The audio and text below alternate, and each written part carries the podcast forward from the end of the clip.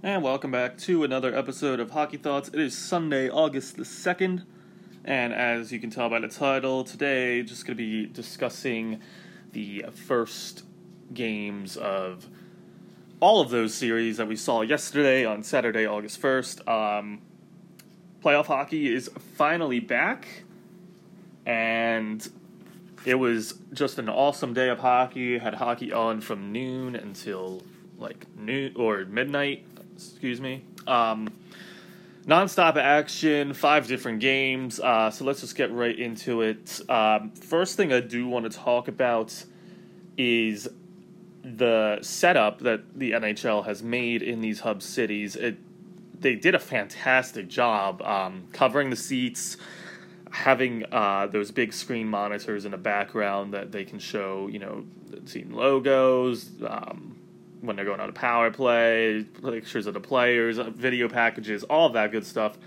Um, makes it a really cool, just a really cool to watch it on TV and have those extra screens in the background while play is going on. I also noticed um, they can zoom in on the ice a lot more since there are no fans, um, and so the camera angles and the camera views we're getting is much better. Um, and th- just a really cool job um, kind of making the atmosphere as as unique and as immersive as possible. Um, also, having the home and away um, atmospheres personalized for each team. Um, if you noticed at the start of each game, um, whatever would normally be going on sound wise at the home team's stadium, they had those sounds, and so um, you know, I'll use the Penguins as an example. Um, when the puck drops every game, every Penguins home game, you hear it's uh, hockey night in Pittsburgh, and they had that um, for their game. So I thought that was cool. Um, they even have goal horns um, recorded from each team's stadium and the goal songs for each team, including the away team, which a lot of people might not like um, because you know in a normal in a normal season, the away team doesn't get their own goal horn. Um, but I like that they do that for each away team as well. Um, so we heard a lot of Chelsea Dagger, uh, even though the Blackhawks were the road team. Just a lot of little cool things like that that I also think really make uh, the games and the atmosphere that much better. Um, but let's get right into talking about the games. Just gonna touch on a few things that I noticed from each game and um, kind of where those teams are at right now, I guess. Uh, so the first game of the day was the New York Rangers at the Carolina Hurricanes. Um, Hurricanes in their black unis. Uh, they are expected to wear those throughout the playoffs, much like the Coyotes are wearing their Kachina uh, jerseys as well. So that was cool. I love those jerseys. Um, the game itself, uh, I thought both teams looked a little rusty to start. Uh, Hurricanes obviously got that first goal very early on. Um, I thought Henrik Lundqvist played really well for not being expected to play um, coming into that game and into the series. Um, I thought he did a tremendous job, though. I thought he actually really kept the Rangers in the game for the majority of it. Uh, I thought the Rangers looked slow for most of that game. I know the Hurricanes are one of the fastest teams in the league, but the Rangers are not a slow team either by any means. Um, they just looked, I guess, just a step behind uh, the whole game, which, in a way, is to be expected. You know, not not every team's going to be up to full speed or or anything like that yet, but at the same time, the Hurricanes look to be so um, a little interesting there. I think I think that'll get better as this series goes on. I think the Rangers will find their feet more. Um, but it was a very good game. Like I said, Lundqvist kept the Rangers in the game. The Rangers uh, kind of made a late push, making it a one goal game. Uh, they would end up losing three to two. Obviously, not much else stuck out for me. Um, I thought Kaapo Kakko, who had a miserable season, actually had a very good game. Um, looked more assertive and more direct with what he was going to do once he had the puck. Um, so I think that was a good sign for the Rangers. Uh, Sebastian Aho picked up right where he left off for the Hurricanes. He played fantastically. And uh, yeah, a lot of penalties, which was a theme throughout the entire day. Um, aside from really the last game of the night, um, a lot of penalties. A lot of weak penalty calls as well, both in this game and in most of the games. Um, I'll touch on that a little bit more as we get along, but seems like the refs to me, um, after the hiatus, wanted to get back in the swing of things themselves almost. And to me, it seemed like the refs were kind of in preseason form um, and not playoff hockey form a lot of these calls would not be made in a normal playoff hockey scenario. Uh, obviously, a lot more, um, a lot more things that could be called penalties when it comes to the playoffs aren't. That was certainly not the case this weekend. So, um, kind of, kind of annoying. Honestly, watching the game at, at, at times, especially in that Hurricanes Rangers game, at times it felt like we couldn't go more than a minute without a whistle for a penalty. Um, so it, it got it got annoying, but uh, again, the refs, much like the players, I think there's still a little bit of rust. I think they need to let more things go. Just call the really obvious ones. There were a lot of, especially weak slashing calls throughout the games yesterday, which is something. Again, in playoff hockey, it needs to be a very obvious almost egregious slash typically for it to be called. Whereas in the preseason or even regular season, uh, you know, these kinds of slashes that we saw called yesterday are are called. Um, so I think that's something that will change. I, I, expect we'll see less penalties, at least less weak penalty calls as these games move forward. Uh, jumping to the next game of the day, which was the Oilers and the Blackhawks. Um, I spoke on this podcast a while back when we were kind of previewing these series that this would be a very um, interesting and challenging series for the Oilers, given that I honestly think the Blackhawks have better depth. I think they have the better goaltender. And typically, those are the two things that help you the most when it comes to playoff hockey. And we saw that on full display yesterday. I mean, the Blackhawks are such a young team, and I thought all their young guys, for really not having any playoff experience, played phenomenally.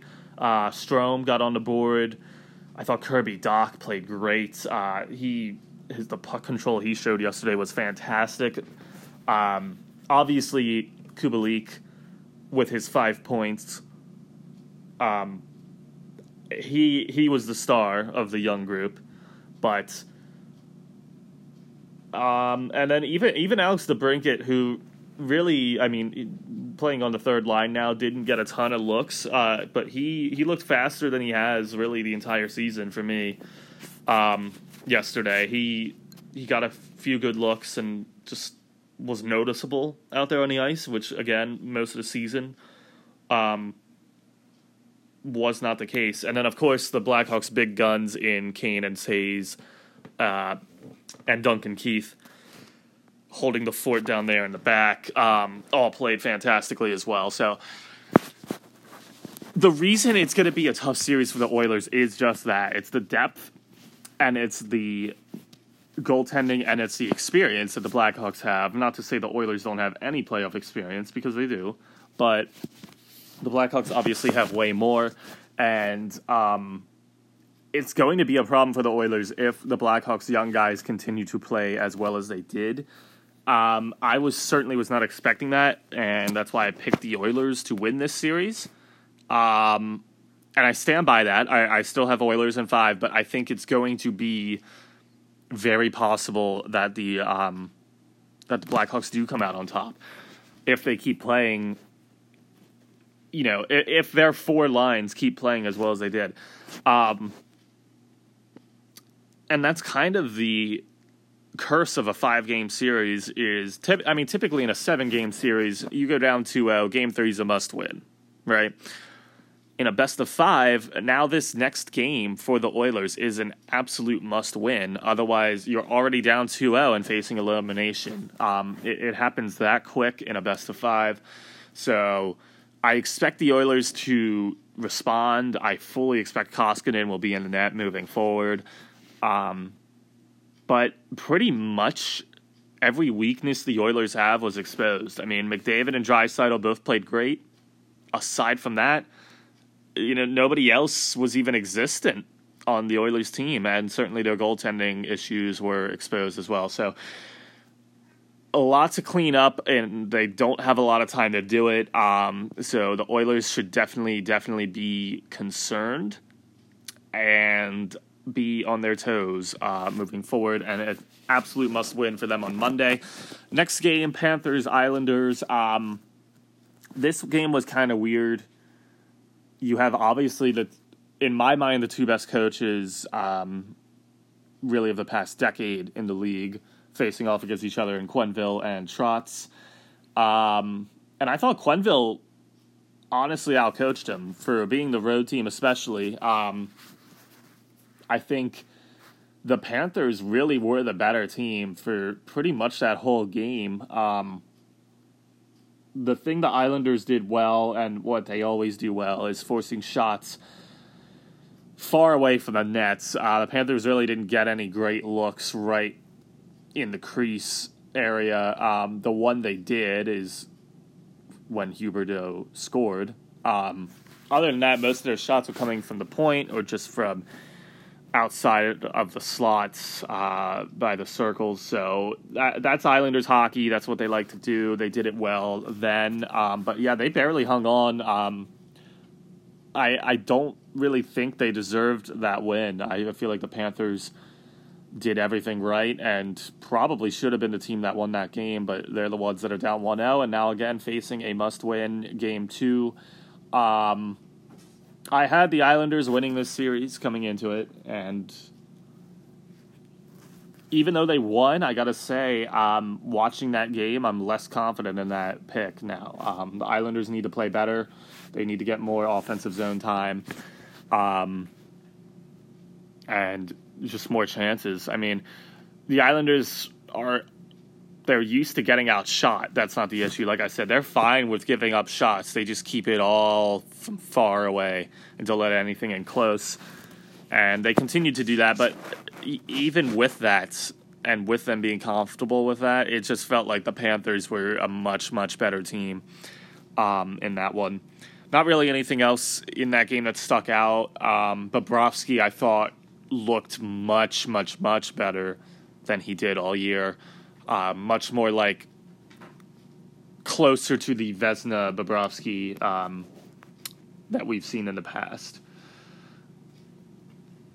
Moving along uh, to the two night games. Uh, so the Penguins hosting the Canadiens. That was in Toronto. Um, this game was kind of similar to the Panthers Islanders game in my mind, in that I really felt like the Penguins uh, did everything right. Um, they dominated this game.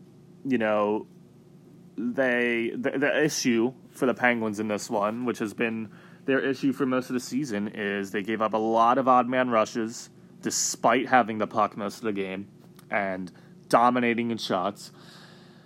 Uh, they gave up a lot of odd man rushes. Murray stood tall on, on most of them, but he gave up a goal on one of them. Uh, another goal, you know, Jack Johnson pushes the guy into the puck, into the net. Unfortunate bounce. And then the OT winner was just a breakdown in defense where you have both your defensemen, you know, behind the nets. Um, don't know why they're both down there. And uh, Jeff Petry picks up a loose puck right in the slot and buries it. Um, the Canadiens seem to have a game plan coming into this of sit back and counterattack and it worked to perfection. And I credit, uh, excuse me, credit Claude Julien for that. He knows the Penguins are susceptible to odd man rushes. They led the league in giving up odd man rushes this season.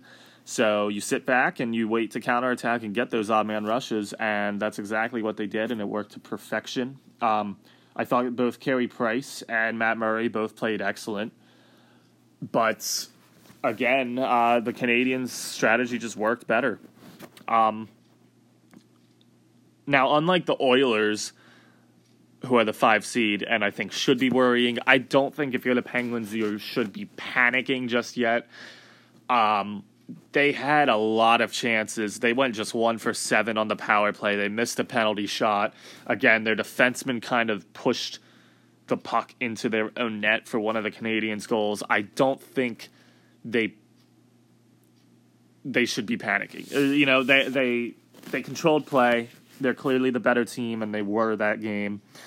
Um, I think the result was a little unfair to the Penguins, much like the result was unfair to the Panthers. I think, like I said, I saw a lot of similarities between those two games.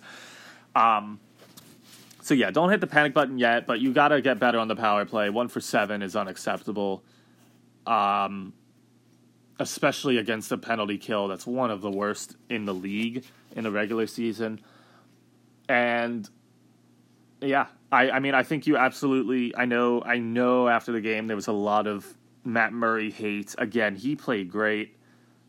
I don't think you need to switch goalies at all. However, I think Mike Sullivan might switch goalies. You know, as a coach, there's only so many things you can do to get your team's attention. You can yell at them all you want. You can work them harder in practice, all this stuff. But the biggest way to get your team's attention is to make a goalie switch or a goalie pull and if it's in the middle of the game. So I would not be surprised to see Jarry start game two uh, as Sullivan tries to kind of wake his team up here and get them to play better. But I don't think they played bad, um, and it's certainly not on Matt Murray.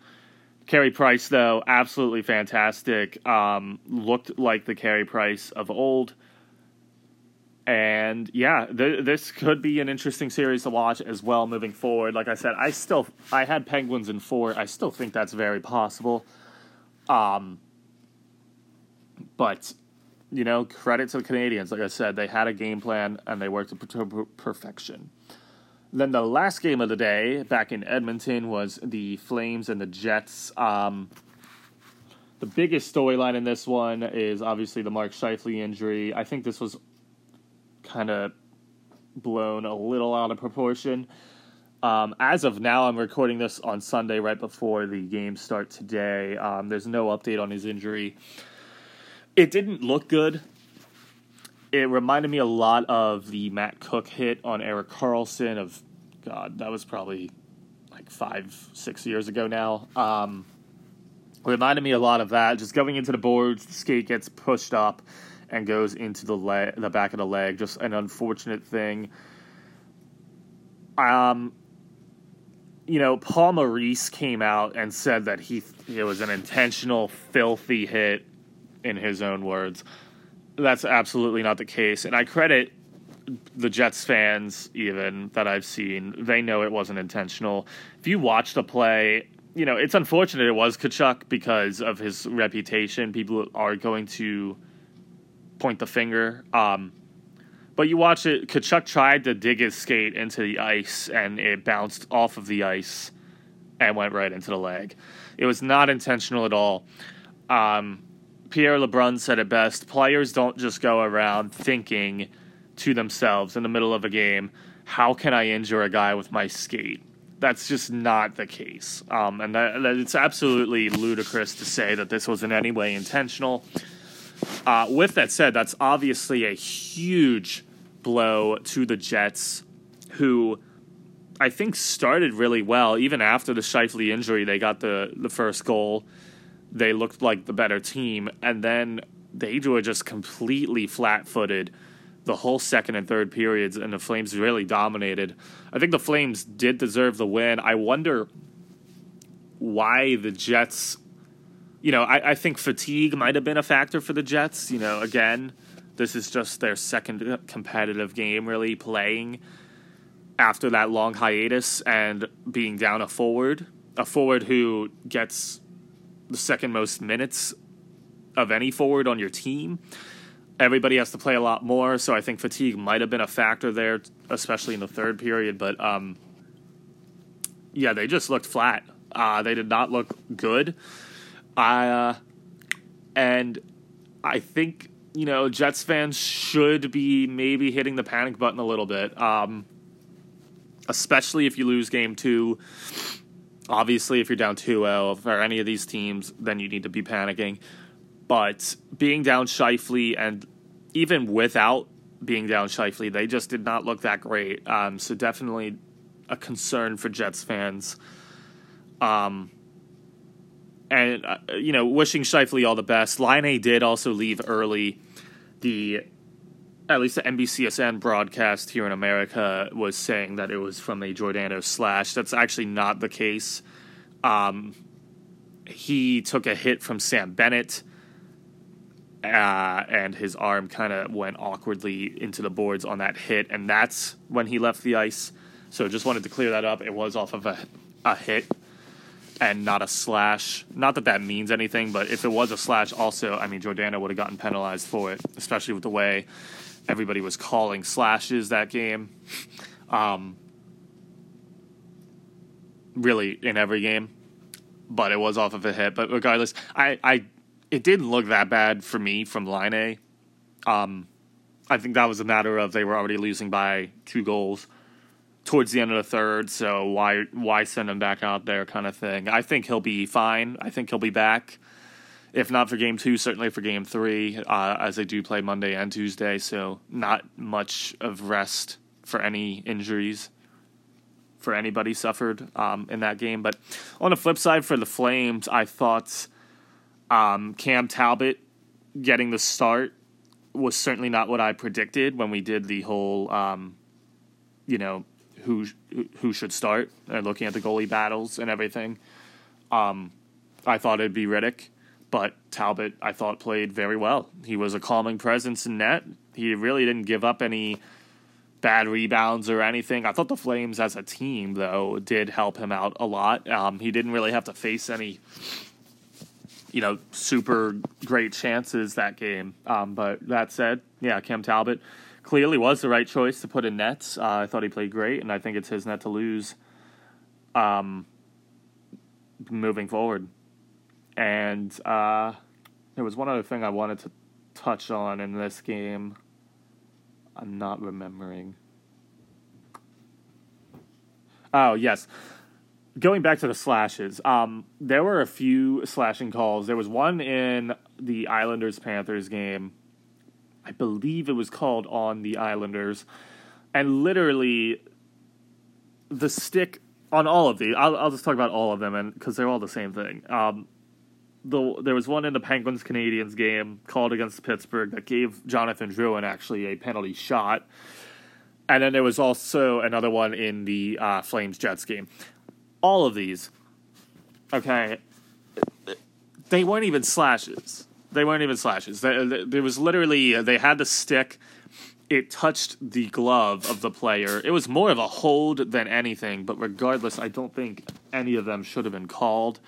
Um, the officiating needs to get better moving forward in these qualifying rounds, and certainly once the actual playoffs start.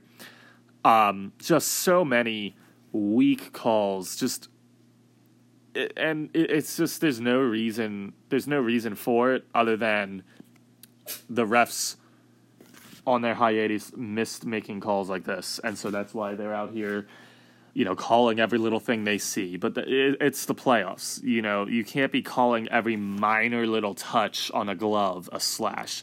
I saw it throughout the day in every game, and every single time, I don't care what team you're rooting for, it was the wrong call, and it was just pitiful.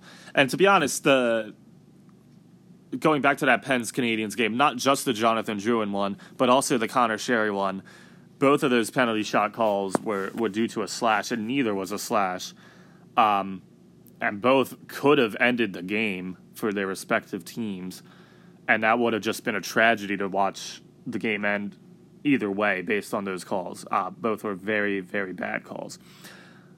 That said, also, um, both penalty shots, neither player even hit the net with their shot. Like, people you know people will get on guys for for you know a shootout or penalty shot attempt um, if they just you know sh- walk in and shoot it right at the goalie. But you got i would much rather take that than watching a guy walk in and in Conor Sheary's case shoot and just completely miss the entire net. In jonathan Drouin's case he walked in, tried to do too much, you know, tried to deke too much, and completely lost the puck. Now, I'll give Drouin a little bit of a pass as that one was in overtime, and I'm sure the ice was not great. But still, you gotta get a shot on net. At least make the goalie make a save. You know, getting a puck on net, anything could happen, even in a one on one situation. So you gotta make the goalie make the save. Both of those just absolutely unacceptable. Um, unacceptable calls and just unacceptable shots for the penalty shot itself. Um, that uh, that drives me mad watching guys just completely not even put a shot on net when they have a shootout or a penalty shot attempt. Absolutely abysmal. Um, looking ahead to today's games, um, Coyotes Predators is the first game, and then of course we have the two, two round robin games, which, by the way, um, they are being treated not as playoff games, so they have regular season rules. So there will be three on three overtime and shootouts in those, if need be. Um, so you have Flyers, Bruins, and the, I believe the Avalanche and the Blues is the other one. Um, and then more qualifying round is Maple Leafs Blue Jackets at 8 o'clock Eastern, and then the night game is the Canucks and the Wild. Um, Korpisalo is in net for the Blue Jackets. That was one of the goalie battles. Wasn't really sure on. He is confirmed. That's who I would have gone with as well. Um, so we'll see how he does. I imagine he'll have a short leash, though, with Merzlikins right behind him. And it should also be noted Tuukka Rask is unfit to play currently, so he will not be in net for the Bruins against the Flyers today. It will be Halak. And Carter Hart is also confirmed for Philly. Not a surprise there. Uh, another day fully packed with NHL action. Um, I'll do a reaction video to these games probably sometime tomorrow. And um, as always, thank you for listening. Let me know your thoughts on all these games. And uh, yeah, it's great to see some playoff hockey again. Uh, yeah, that'll do it for this one. Um, you can DM me with any questions, comments, concerns on Instagram at Hockey Thoughts or preferably on Twitter at underscore HT Podcast. Again, I appreciate all the support this podcast has gotten and been getting. And uh, I will catch you guys to discuss Sunday's games in the next one.